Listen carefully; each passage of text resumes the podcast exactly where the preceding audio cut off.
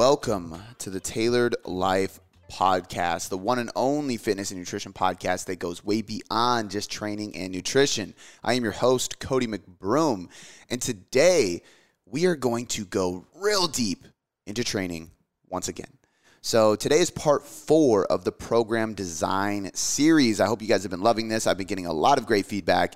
Um, this has been a, a, a month long journey, uh, a four part series. I really enjoy these because we can just build upon them. But I want to hear your feedback, guys. So make sure you do me a huge favor. Go into the link uh, in the description of this podcast that says Ask Boom Boom. It's usually for our Q and A's. But send me some topic ideas. I would love to tear apart another topic, set up another four part series. We have some ideas, but we haven't started recording part one yet. So if you hear this and you want to give me some feedback and you want to tell me what you would love me to dive into and it's worthy of multiple parts in a series, we'll put it on the list. If not, it might be a one parter and we'll still put it on the list to, to try to give you what you are after. Now, I do want to cover uh, real quick excuse me, what the uh, part one, two, and three were about, just in case you missed those. And I highly recommend you go check those out. Um, you can definitely listen to today's before those if you haven't. However, I would say that today is going to make a hell of a lot more sense if you jump into the first ones first. So, just because it is a building series, uh, part one was assessing the client and setting the goal or timeline. Um, and we talked about goal setting, mobility and flexibility, instability and weaknesses, injury prevention, and posture, and uh, RPE, RIR, effort, really just diving into assessing and educating the client before getting into programming. Part two was determining volume, intensity, and frequency, which we dove into determining specific goals. So, what do your goals require in regards to uh, volume, intensity, and frequency. And then also uh, your current volume. How do you assess that? How do you choose your new volume? How do you estimate uh, your maximum recoverable volume, intensity, and frequency? What rep ranges to program, and a little bit of periodization. Part three, we dove into exercise selection, sequencing, and progression model, uh, which was much more detailed into the specificity or the individualization of the client. We talked about specific goals uh, or how our specific goals have an influence by exercise selection, um, exercise sequencing, and the progression model we choose, um, limb lengths, mobility, experience, flexibility, and then we dove right into my model of uh, actually programming any type of workout, which is prime, explode, lift, stretch, fatigue. Uh, there's no fancy acronym in there yet. I need to figure out one. Um, unless we go PELSF, but uh, I don't think that's the right one. Uh, so if you guys think of a good acronym where I can change prime, explode, lift, stretch, fatigue, let me know. But that's that's what it is right now. And then today is part four. We're gonna dive into periodization, tempo, rest, supersets, and a little bit of aerobic training, which we're gonna save mainly for a new the the next another series or another podcast, just because aerobic training, cardio. It, it's it's a very large world uh, if we just consider conditioning in general. But we're going to dive right in. So the first topic of today is going to be periodization because uh, you know, this was actually going to be a part of part three, but it ran a little long, uh, which comes to no surprise for anybody who knows how I like to educate and how I like to talk on the mic. Uh, but periodization uh, is going to be the first thing. So periodization plan and progression model. And, you know, first and foremost, why is this important? Well, the reason it's important is because this is our scientific way of accomplishing results long term. This is literally the way that we make sure that we are progressing week after week, month after month. This is the way that we build on top of something and and uh, progress. Right? If we don't have a periodization plan, we really don't know what is happening beyond today's workout or this week's sessions. And we got to remember that today's session bleeds into tomorrow's session, and this week's total training leads into next week's total training, and the accumulation of the next two to four weeks should ultimately build up into the next two to four months, which could really build up into the whole year. Like if you have a larger view, bird's eye view of your calendar and really look at your training, this is where things start to evolve and adapt quicker, better, more progressively, and you're going to get better results because we're looking at this on a larger scale. And that's really the key here, right? So something to consider uh, diving into periodization in progression models is number one um, i might use some terms. So we're going to go over some terms before i get into the actual periodization uh, details. Now we did cover progression models last time a little bit. We talked about linear we talked about double progression and we talked about daily undulated and weekly undulated periodization which are all progression models which fall into periodization a little bit. So we're going to repeat some of what we already said a little bit, um, and we're going to dive into them a little bit deeper today as well. But it's something that is worth covering twice and kind of overlapping. So some of what I say might be repetitive, some of it might be new, but I don't think it's a bad idea to refresh your memory and dive into those things because when we look at planning training out, it's it's probably the most important factor outside of just making sure that you're working hard and you're executing exercises properly so you're not getting injured, right? Um, but with that being said, we have to know what a microcycle, mesocycle, and macrocycle are.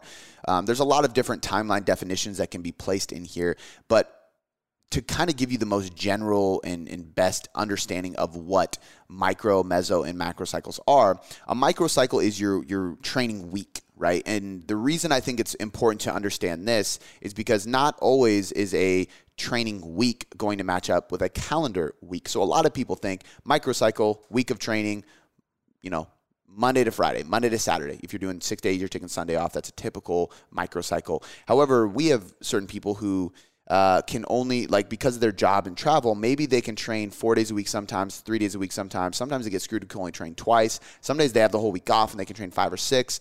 So when we look at a microcycle, we can be more specific with how much training they're getting done in the long term, and we can be more focused on uh, sessions being done per macro cycle or mesocycle, which I'll get into a sec, and less focused on I train every Monday and Tuesday.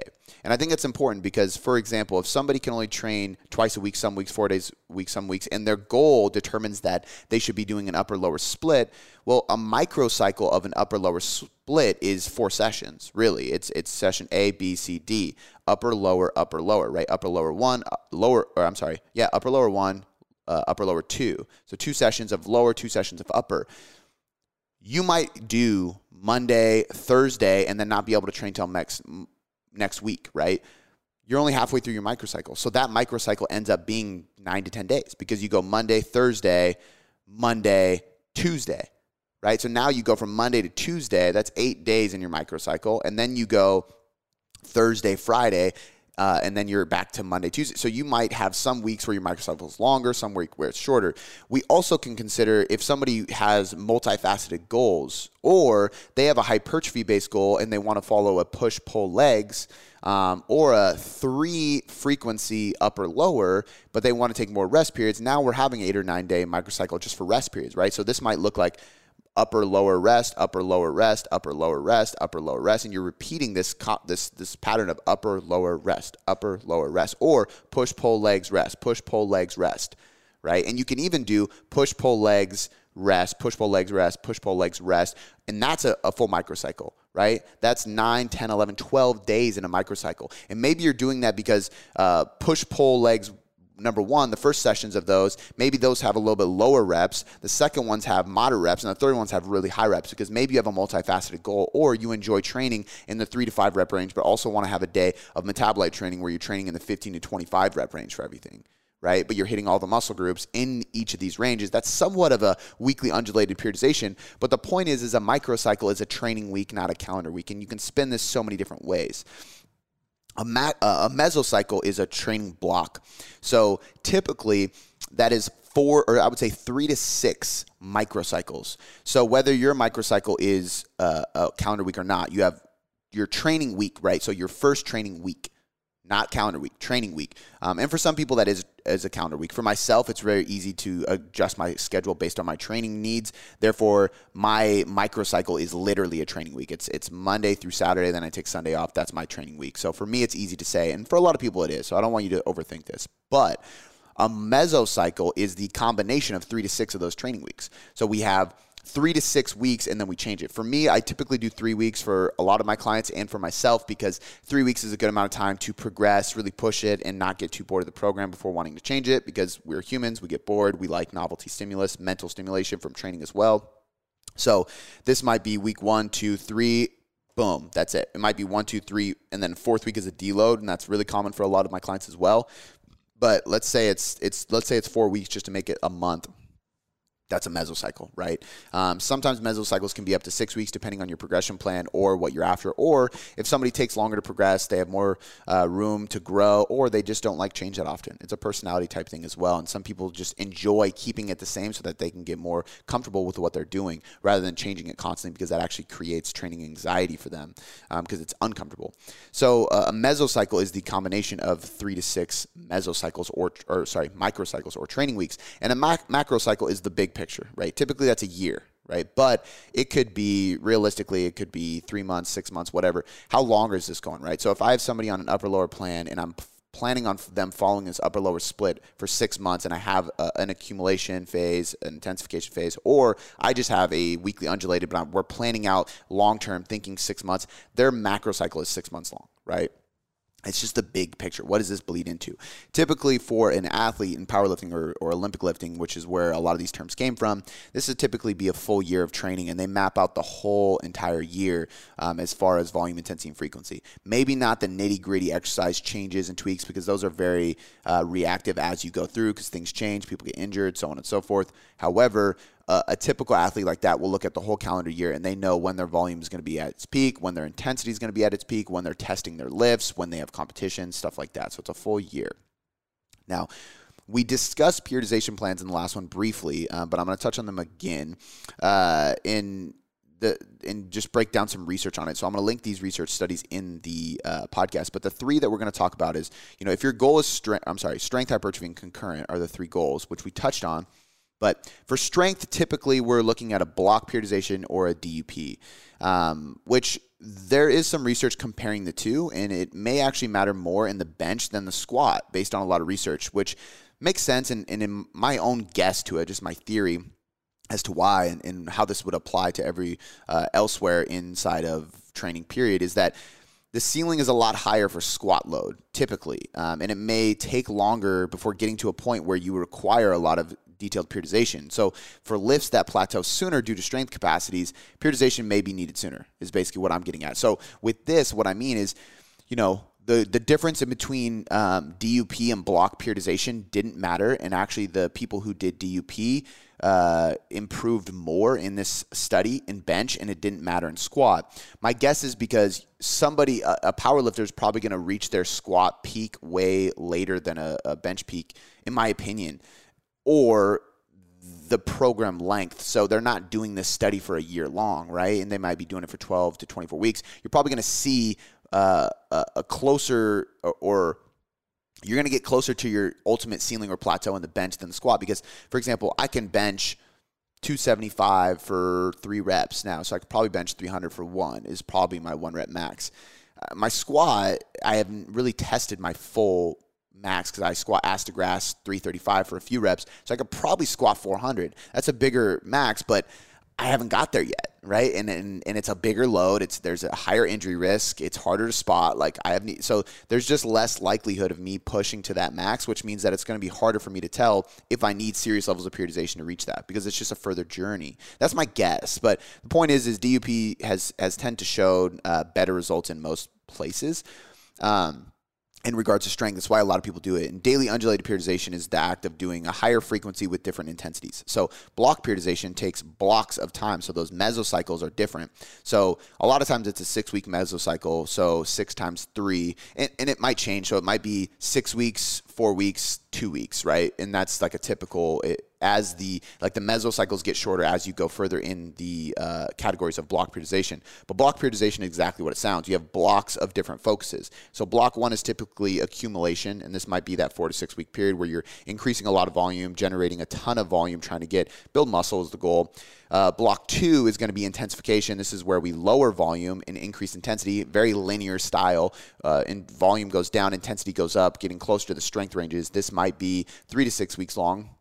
And then the intensification phase is, or I'm sorry, the realization phase is where you're peaking and you're testing, and this is going to be probably shorter. A lot more power movements, um, so you can keep it longer if you're doing more explosive work, but ultimately you're going to test your one rep maxes and kind of see what you're made of. This is the realization, right? Whereas daily undulated periodization, you might have a Monday, Wednesday, Friday bench, right?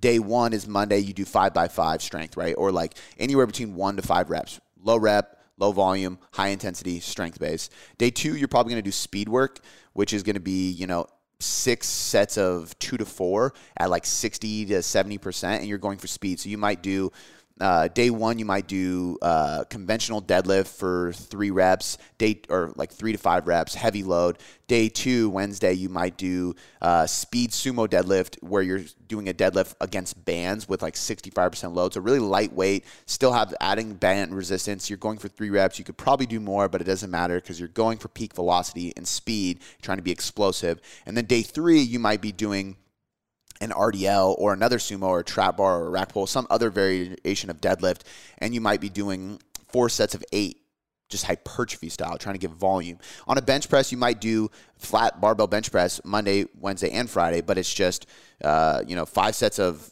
two to th- one to three reps, six sets of three for speed, and then four sets of eight for hypertrophy. Uh, and that's what a daily undulated periodization is. So instead of taking months between uh, intensities, you're doing it every week, which I'm a bigger fan of, especially for Gen Pop people who have multifaceted goals or concurrent goals, which we'll finish with. But um, it's been shown to help with strength as well quite a bit. Uh, for hypertrophy, the progression model and periodization plan is typically going to be double progression model because what they've seen in research, and, and I'll link this in there, is uh, periodization style doesn't seem to matter based on all the literature done on it uh, for hypertrophy. So, what's important is the model of progression that you feel good with and continue to your plan. Um, or continuing on your plan, you, you, you can do it consistently and actually see progress and sustain a higher level of effort, right? Of RPE, because that's super, super important. Um, but if we look at, so there's actually a study, um, and it's on Science Direct, and I'll link this in the show notes, but it's should resistance training programs aimed at muscular hypertrophy be periodized, a systematic review of periodized versus non periodized approaches. And this is a really cool one. Um, you can't get the full text unless you're subscribed there, but um, their conclusion was that it, it really didn't matter, right? They did a lot of different things, and, and what they found in a meta analysis and a systematic review looking at a bunch of different studies is that periodization really just didn't matter much with hypertrophy. Uh, but what does matter is probably periodization on a daily, weekly basis versus a monthly basis. So when they looked at a, a long-term periodization plan, we're talking things like linear, progress, uh, block periodization, reverse linear, things like that. I would argue that a undulated model probably works best, or just focusing on a per session per week periodization plan, which would be looking at progression, because progression models still fall into periodization because periodization by definition is just a scientific plan for training. So when we look at this, what it means is that you know every session we should be looking at how we periodize it which goes back to the my method of sequencing your exercises. It means that we're we're periodizing our exercises. So i might do a barbell overhead press on monday. I should do a dumbbell overhead press something a little bit different seated versus standing on thursday when i do shoulders again. And i should do a lateral raise on monday and then do an upright row on thursday. So i'm i'm periodizing my exercise selection to hit the muscle in different variations. And then i might do you know six to eight reps one day and then eight to 10 reps or 12 to 15 reps on one day. So you're periodizing your reps throughout the week, throughout the day. And we're staying in this double progression model, which is going to be best for hypertrophy. And it's, it's, it's the best because it's a way to accumulate more volume over time. And we know that volume is the biggest determiner of muscle growth, which means that if you're trying to change your body composition, even if your goal is fat loss or just getting lean and more defined, you're going to want to use a model that is favoring hypertrophy anyway, because that's quite literally the hypertrophy in, in the way I'm explaining it is not just muscle growth, but it's the scientific term used for body composition improvements. Um, now, double progression model, for those who didn't listen to the last one or don't remember, it's taking a range of reps and working over the course of a mesocycle to uh, reach the higher end of the rep range with the same load. So, what that means is that you might be doing eight to 10 reps on a dumbbell seated military press. In week one, I do three sets of eight with 50 pound dumbbells, and that's maybe as much as I can do on eight reps. Well, by week four, so the last week of the mesocycle, I'm hoping to be able to do three sets of 10 with that 50 pound dumbbell. So I didn't add any weight over the course of three to four weeks or during that mesocycle, or you can determine how long your mesocycle is based on this double progression model. So you might stick with, um, which I don't do this typically, I don't do this in Tailored Trainer because I know people get bored, but you could do this where you stick with the same load and exercise until you can reach the top end of that double progression model. Um, for some people, as you get more advanced, that just takes too long. But even if you went three sets of eight week one, then you went nine, eight, eight, then you went nine, nine, eight, and then you went 10, nine, eight, and then you went 10, nine, nine, and then you switch exercise. You didn't get to three sets of 10 yet, but you increased volume with that 50 pound dumbbell, and that's the double progression model, and that's, that's what's going to work best.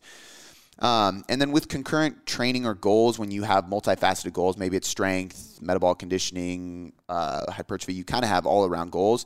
Daily undulated periodization or weekly undulated periodization tends to be best. Um, it's also better for intermediate and advanced lifters. This isn't to say that it's not good for beginners, but it's probably just shown to be better for advanced and intermediate lifters because everything works for beginners. So it's hard to research what the best periodization model is for beginners because it's all going to work. Um, and there's more evidence to support daily undulated periodization than weekly undulated periodization. However, I would I also know there's more research done on daily undulated versus weekly undulated. But either way, this is just a way of undulating your intensities. So again going back to you're doing uh, the same movement or same muscle group two to three times a week and you're changing the intensity. So week, you know, day one you might hit five reps, day two you might hit ten reps. That's really all it is, um, and it's it's the best way to go in my opinion.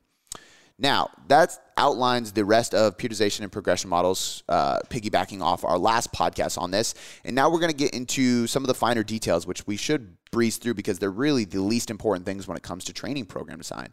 And the first one is um, looking at, and just so you guys know, the rest of the, what we're going to talk about is tempo, rest periods, supersetting, and things like supersetting and programming, and then cardio. And that's uh, the finer details, quote unquote. And the reason these comes last in this discussion of program design in a four part series is because they just don't matter as much. These are things that really just don't make that big of a difference. And when we look at the science on tempo, rest, uh, whether or not you're supersetting things, it's just not that impactful. It's either neutral at best, or it's it's not helping, right? So, um, I mean, it's usually neutral at best, and sometimes it improves. And but when it improves something, it's a very specific scenario, and I'll get into that with like supersetting, for example. Uh, the first thing we'll cover is tempo. So, uh, tempo terms and definitions would be the first thing we want to lay out, and that's um, you know e- an eccentric phase or the negative. A lot of people use the word negative. That's in eccentric load, and the eccentric phase of a movement is the downward movement or the stretching movement, I should say, because sometimes it's not necessarily down I think most of the time it is. But um, if you're doing like a tricep pushdown, it's actually up. However, um, this would be lowering the barbell on a bench press. This would be lowering your body into a squat, right? That downward movement is the eccentric phase. This is where we're stretching the muscle fiber. Um, we're stretching the muscle. We're usually going into a flexed position of the joint, and this is creating the stretched position. Um, not always, right? Because on a bicep curl, the stretch or the stretch position is actually an extended position. Uh, but when you're doing a curl, the stretch position is, is on the tricep. So the eccentric of a bicep curl would be the extension. But the point is, it's the lowering of the movement, the downward, the negative. Next, we have concentric, which is positive, and it's quite literally the opposite of the eccentric. So on a bench press, this is not lowering, but pressing back up. This is not lowering into squat, it is squatting back up. And this is the concentric or the positive. And this is typically when we are shortening and contracting the muscle that we are targeting. Hey guys, I want to take a quick second to shout out the sponsor of this podcast, which is myself. It's my own app, the Tailored Trainer, which is the simple solution to actually looking like you lift. My goal with the Tailored Trainer was to do just that. I had countless amount of people coming into our coaching to get nutrition guidance from us and they needed training help as well. And I was tired of hearing people tell me, I don't look like I lift. I'm in the gym hours every week. I'm training hard. I'm pushing myself. I'm sweating my ass off, but I don't look like I work out. What is the deal? And the deal is simple. There isn't a periodized plan backing up the effort they are putting in the gym. They don't have progressive overload methods and metrics and measurements inside their programming that are going to guide them to the result they're after, which is why I wanted to create an app that did that for you. Not only does it have actually systemized programs that are effective for your goal, for your schedule, for your body type, and for your experience, because there are tons of programs in there. That's why it's called the tailored trainer, because you can literally tailor your training to your lifestyle and your schedule and your experience level but it's also going to have the software and the metrics inside to make sure that it's progressive and periodized without you even realizing it. You don't have to do anything, and it is programmed properly to get you to progress. Which is why I always tell people stop aimlessly working out using influencers' Instagram posts and YouTube videos as your plan. Start actually tailoring the training process to you. And you can do that by downloading this app. It's less than $1 a day. And you can head over to tailoredtrainer.net to read more about it, see screenshots of the app live itself, see reviews from some of the people using it, and see a personal letter from myself as to why I created this app in the first place. So, once again, head over to tailoredtrainer.net. Now, let's get back into the podcast.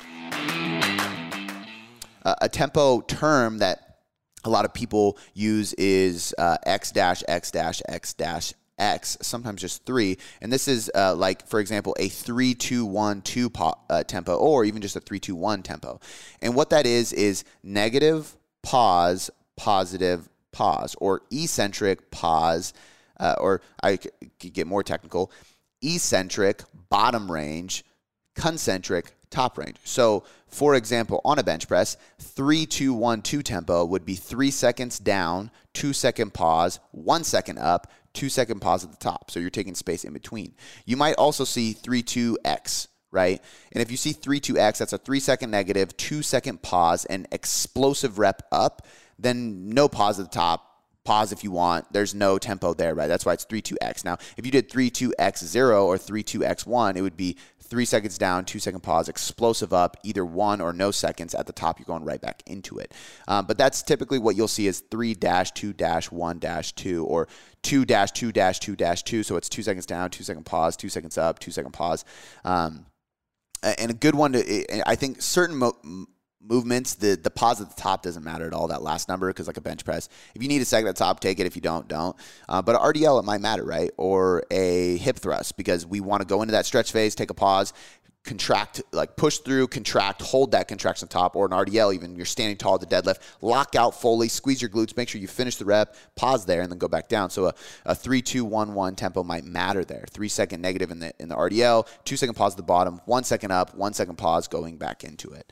Um, we have pauses. Obviously, you're taking a pause at the top or the bottom of a movement. Um, this is encouraged for pausing in a deep range of motion to encourage uh, flexing and stretching the muscle more. We have segmented reps, which is multiple pauses. So this would be uh, if you have a three segment squat, this might be uh, pausing at uh, halfway bottom and then halfway up. So you're going, you're, you're squatting down and you pause halfway down for one second, pause at the very bottom for one second, pause halfway up at the uh, on the way up, and then finish the squat and then repeat. Um, segmented reps can be good for creating control. They're not going to create more hypertrophy or strength, but if you have lack of control uh, or flexibility, or you have lacks a lack of um, flexibility in end ranges or lack of range of motion, this might be helpful. If you're just trying to do something fun for your biceps or something like that, you can do segmented reps, and it's just brutal. Uh, but they're not going to do much. And then partials would be the last thing in tempo. And partials aren't going to serve much of a purpose in uh, 99% of research on full range of motion versus partials. Full range of motion outperforms partials for strength and hypertrophy and flexibility of a muscle. So there's really there's not many reasons to do partials. The ones that I can think of is um, doing a partial range of motion movement that is sport specific.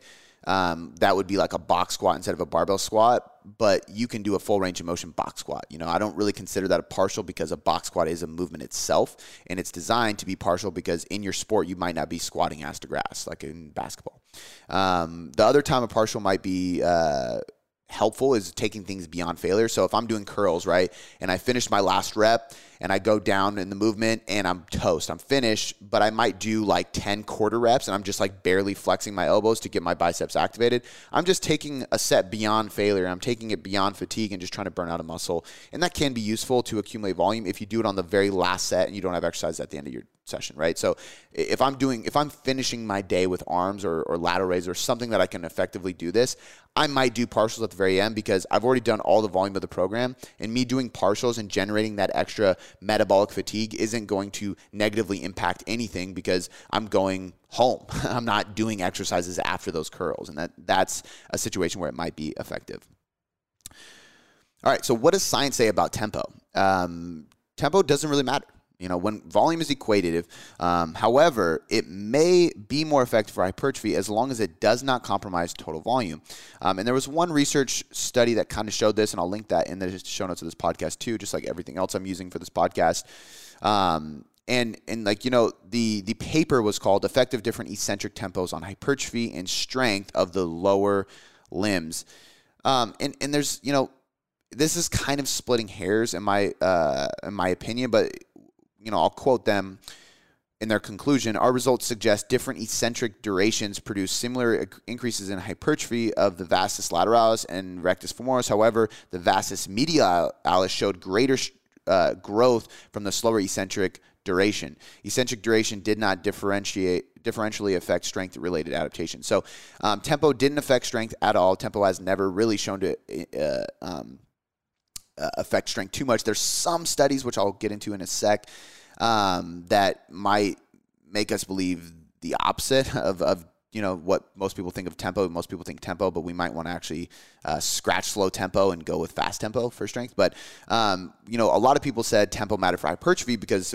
if we slow down the negative, we're stressing the muscle fibers more, which creates more muscle damage. However, they've realized with a lot of research that muscle damage isn't a driver for hypertrophy necessarily. It's more of a uh, a proxy. So if you're not getting any muscle damage ever, you're probably not increasing your effort enough. But it's not directly what's cr- you can create a lot of hypertrophy without a lot of muscle damage. So eccentrics don't matter too much. It can be a good mental or neurological tool to break through a plateau because you're just loading yourself up with more than you've ever loaded, and you can control a negative with more load than you can push through a positive or a, a concentric. Right. So if I'm stuck on the bench press, I might overload it to a weight that I can't even lift by myself and get a spotter and do practice slow negatives and forced positives.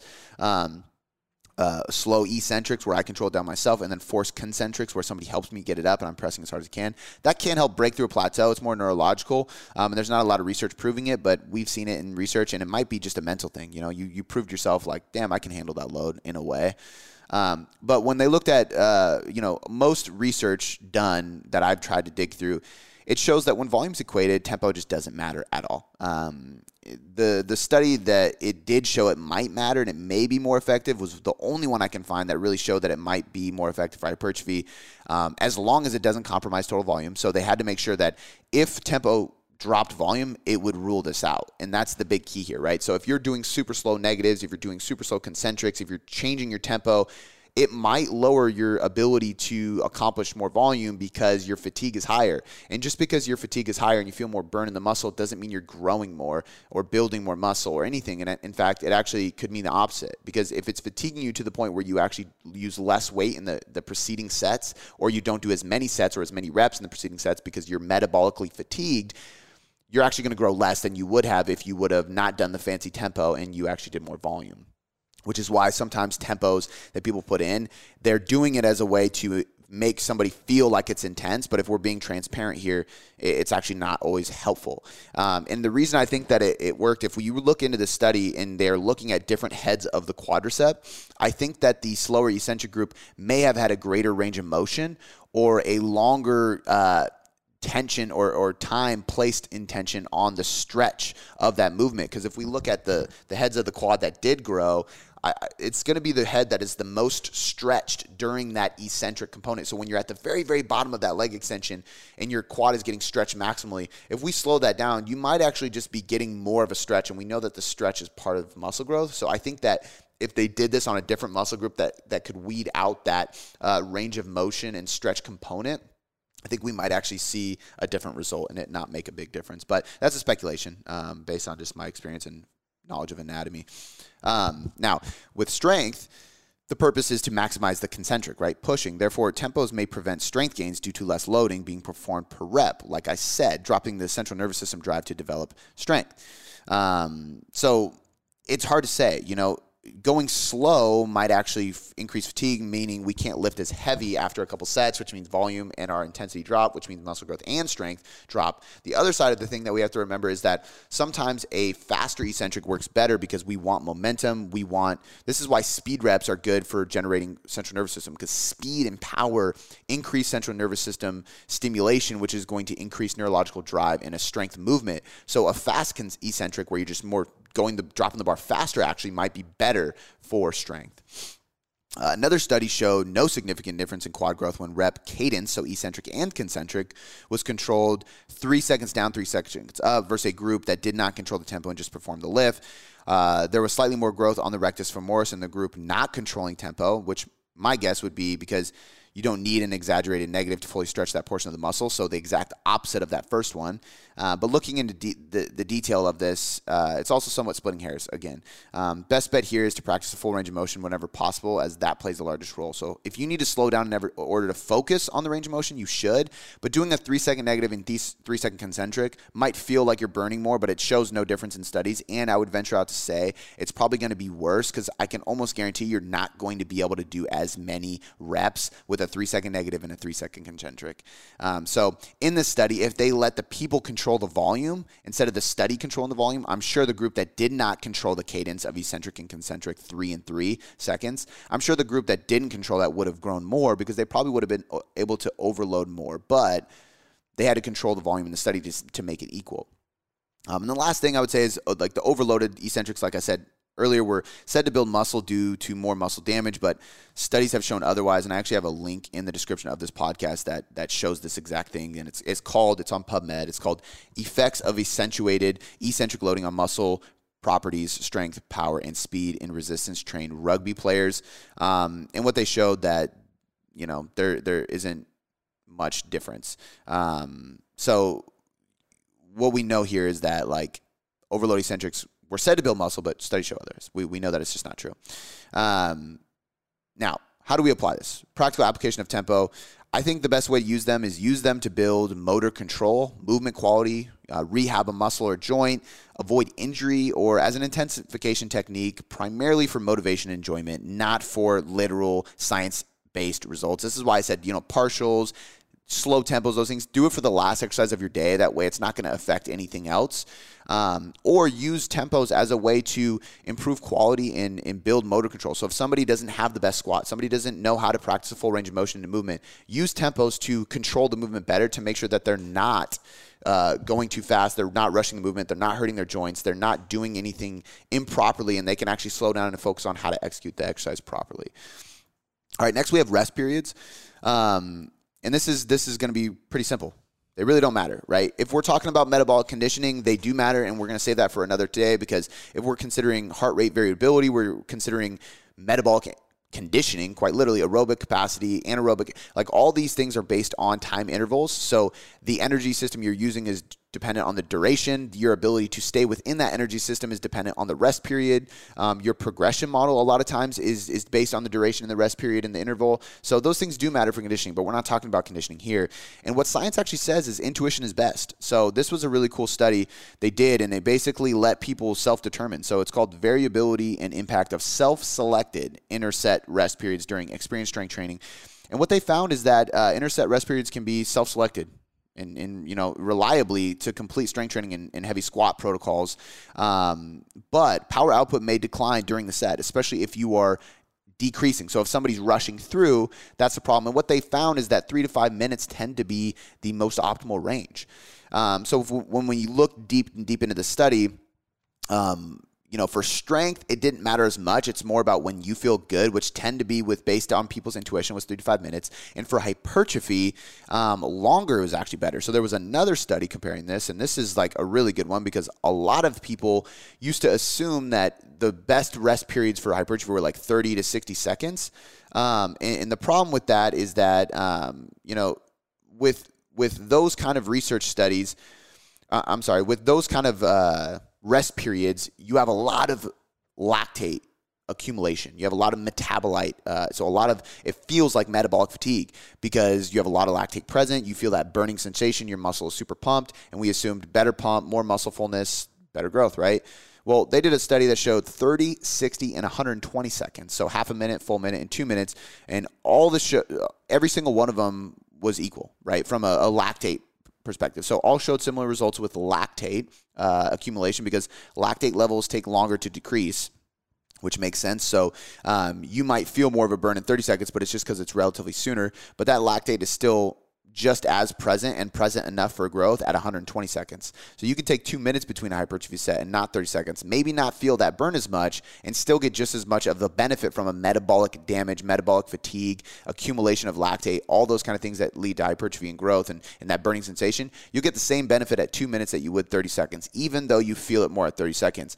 And this is also good because the longer we rest, the stronger we are based on the last study. So, in combination, we know for hypertrophy um, volume, because if we have more weight on the bar, which we would be able to do with a longer rest period, we'd be able to um, sustain higher volume. So, um, all the, the 30, 60, 120 seconds, they all showed the same with lactate because lactate takes longer to decrease, but worse performance, uh, worse results with performance in the shorter rest periods, which makes sense after everything we've talked about, and because ATP resynthesis and pH uh, restoration balance tend to happen at a faster rate. So the study showed exactly why longer rest intervals tend to be better for hypertrophy than shorter intervals because with shorter rest periods, volume and load just drop off quicker and you're just unable to do as much work.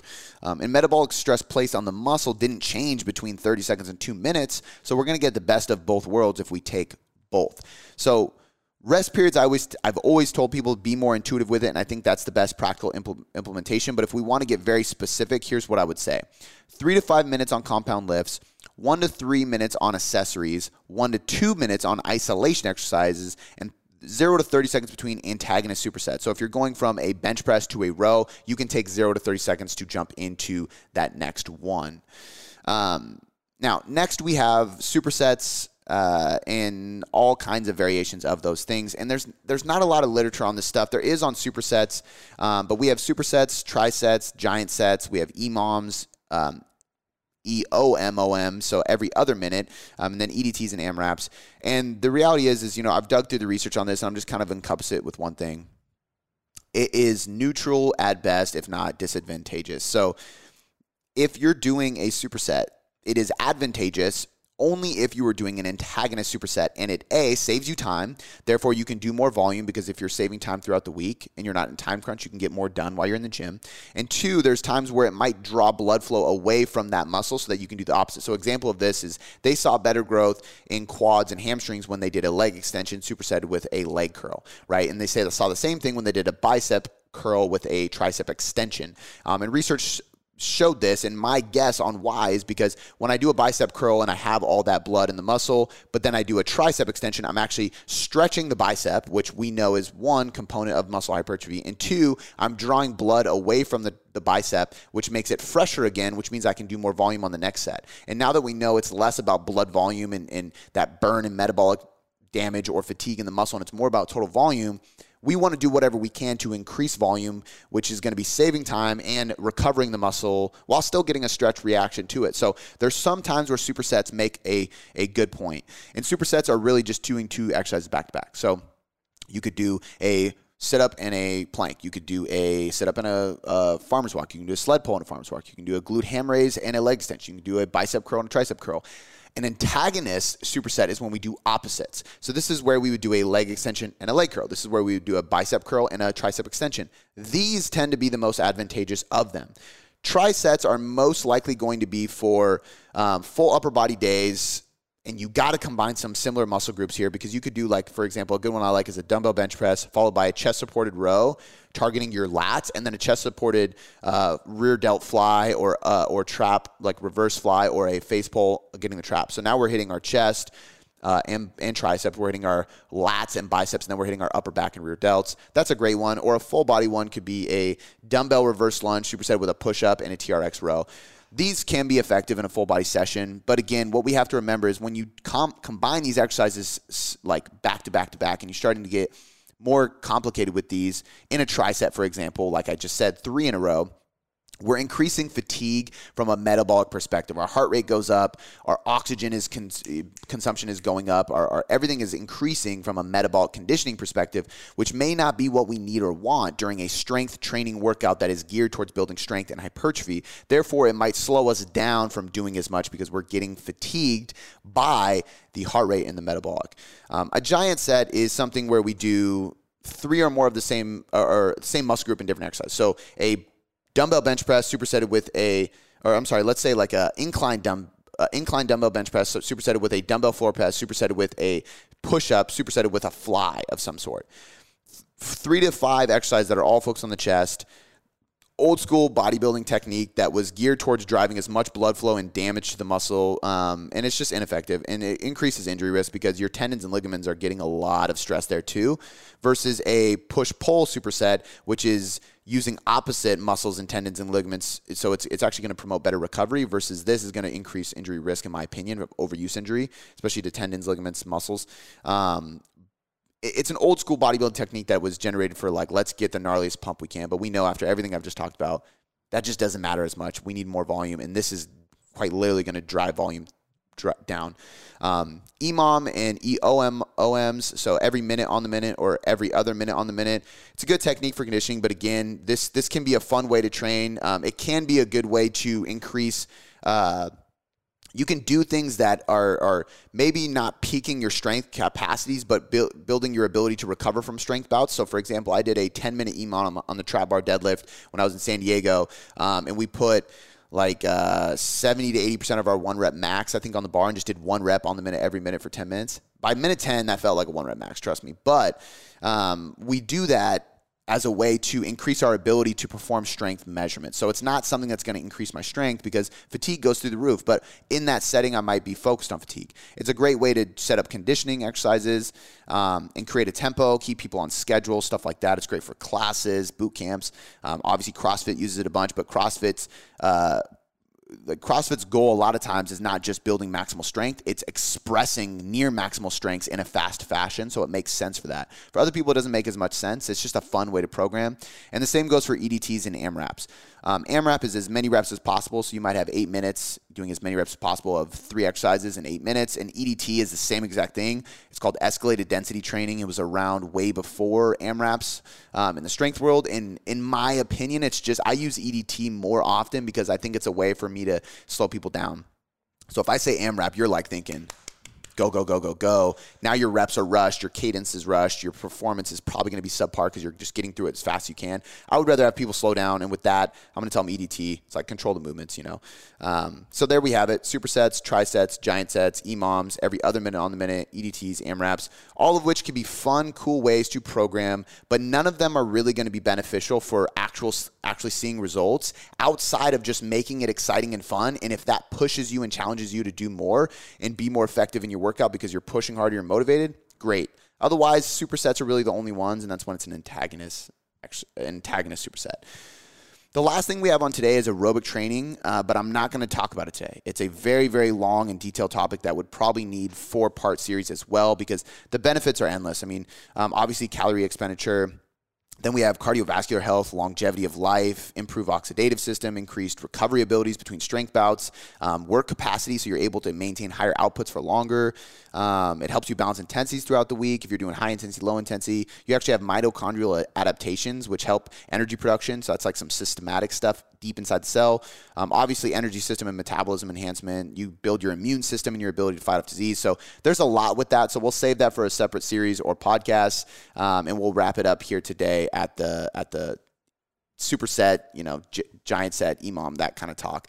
Um, guys, this is the last part. I hope you really enjoyed this. I hope you're going through this. I hope that you're looking at the research studies I'm dropping in the descriptions. And once again, please do me a huge favor. If you enjoy this podcast, if you like these series, tell me about it. Leave us a five star rating review. Share it on Instagram. Share it with a friend. Make sure you click the Ask Boom Boom link in the description of this podcast and let us know what you want us to talk about next because we make this podcast for you. And there's nothing I like more than getting a topic that really speaks to the listener and for me to be able to dive deep into every single aspect of it, which I feel I did really good here today. So, guys, I appreciate you listening. I hope you enjoyed it. Stay tuned for the next series that we have coming. This is a wrap for Program Design.